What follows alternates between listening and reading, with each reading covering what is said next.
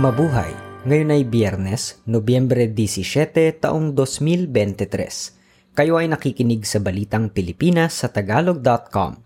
Sa ating pangunahing balita, mga kabataang Pilipinong 15 hanggang 24 na taong gulang pinakaapektado ng HIV sa bansa. Remittances ng mga OFWs ngayong Setyembre bumagal. Lumilipad na taxi ipinakita na sa New York City.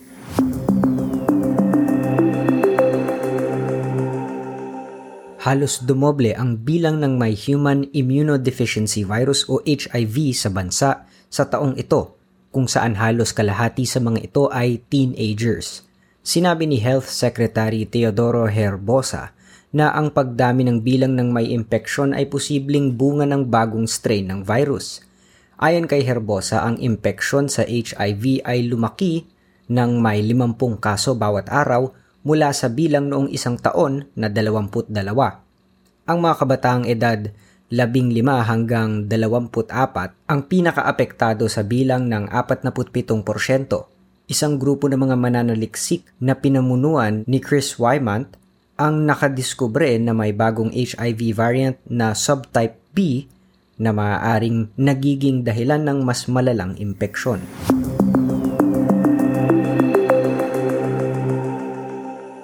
Mabagal ang naging paggalaw ng remittances mula sa Overseas Filipino Workers o OFWs nitong Setyembre sa 2.6%.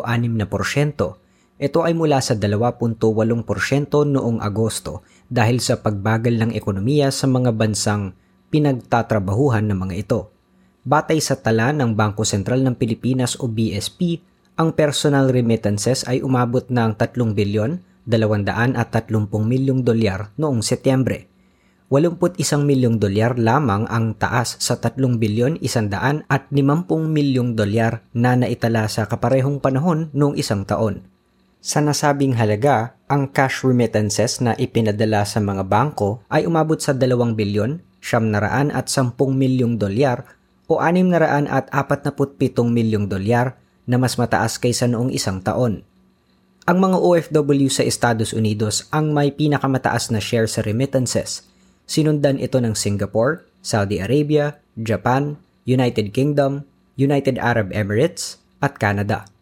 Samantala ang palitan ng dolyar sa piso noong Nobyembre 16 ay 55 piso at 70 na sentimo.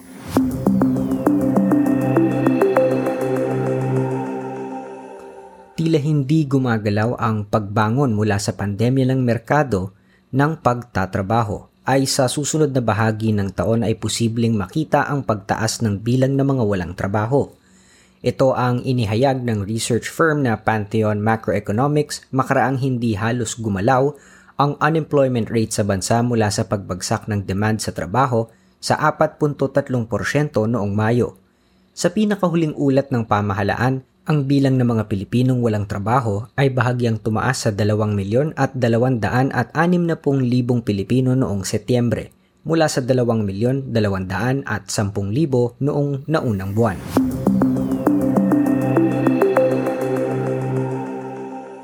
plano ng Pilipinas na makakuha ng hanggang 10 bilyong pisong bagong utang sa kanilang kauna-unahang tokenized treasury bond sale sa susunod na linggo. Gagamitin ng Pilipinas ang ginagamit na rin ng ibang bansa sa Asia na blockchain technology para magkaroon ng ibang paraan para makakuha ito ng utang.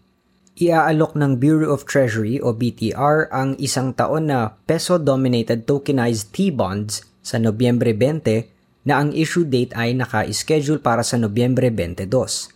Iaalok ng pamahalaan ng tokenized bond sa institutional investors na ang minimum investment ay nakatakda sa 10 milyong piso na maaaring itaas pa ng tig 1 milyong piso.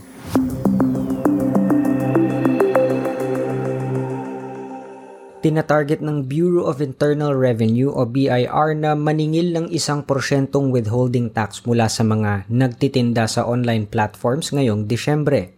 Sinabi ni BIR Commissioner Romeo Lumagoy Jr. na ipababawas nila sa mga online platforms ang withholding tax na isang porsyento sa kalahati ng kinikita ng kanilang partner sellers. Samantala ang mga nagbebenta na kumikita ng mababa sa 200 at 50,000 piso bawat taon ay hindi dapat mag-alala sa ipapataw na isang porsyentong withholding tax sa kanilang mga transaksyon. Sa ilalim ng Tax Reform for Acceleration and Inclusion o TRAIN Law, ang individual na ganito ang kinikita ay hindi kasali sa papatawan ng withholding tax.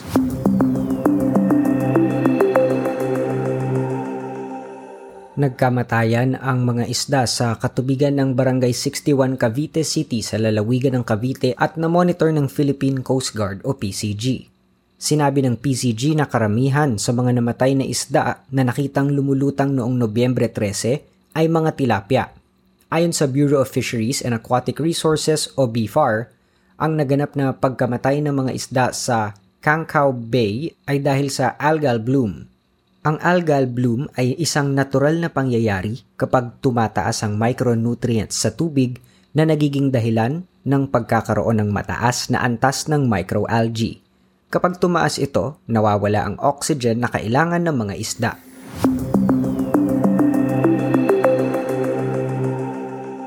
Sa trending na balita online, Isinapubliko na ang pagkakakilanlan ng isang labing pitong taong gulang na Filipino-American na nasawi makaraang tumalon mula sa Mandarin Oriental Hotel sa New York City noong Agosto. Si Noah Legaspi, nangangarap na maging fashion designer na taga New Jersey ay tumalon mula sa ikadalawamput isang palapag ng hotel na nasa Columbus Circle. Ayon sa pamilya ni Legaspi, Inihatid nila ang teenager sa bahay ng ex-girlfriend nito sa New Jersey hanggang sa ito ay hindi na makita. Ayon naman sa kapatid ni Legaspi na pag-alaman niyang tumawag ang biktima sa kanyang ex-girlfriend mula sa isang mataas na gusali at sinabi ritong, Tignan mo ang magandang tanawin at mahal kita.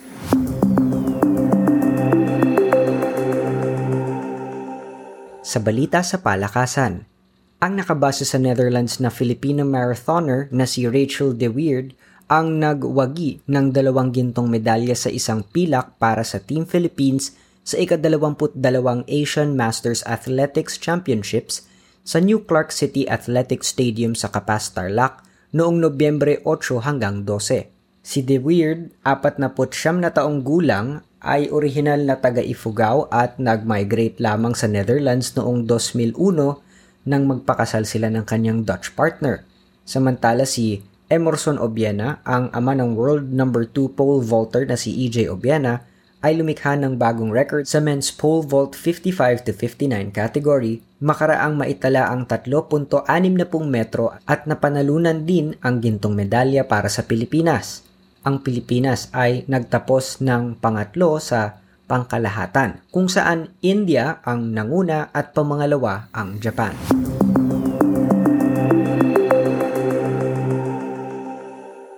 Sa balitang showbiz, nasawi na ang mga awit at komedyanteng si Jograd de la Torre na nakilala bilang co-host ng musical variety show na Superstar kasama ang national artist na si Nora Honor at German Kuya Germs Moreno. Umarte rin si De La Torre sa pelikulang Okleng Tokleng at ang umawit sa political song na Kawatan na kanyang ginawa noong kasagsagan ng isyo ng pork barrel scam. Sa isang interview kay De La Torre noong Hulyo, sinabi nitong mayroon siyang sakit sa atay at ilang beses na rin siyang naospital.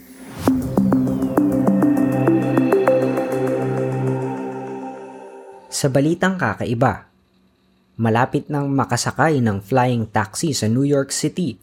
Noong Nobyembre 12, nagpasilip ang Joby Aviation at Volocopter sa mga taga New York kung ano ang itsura ng hinaharap makaraang paliparin ang kanilang electric flying taxi sa skyline ng New York City.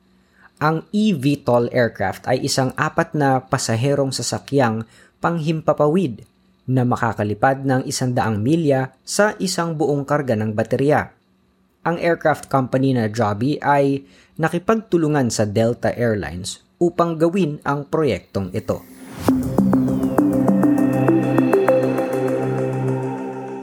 At yan ang kabuuan ng ating mga balita ngayong Nobyembre 17, 2023 para sa tagalog.com. Basta sa balita, lagi kaming handa.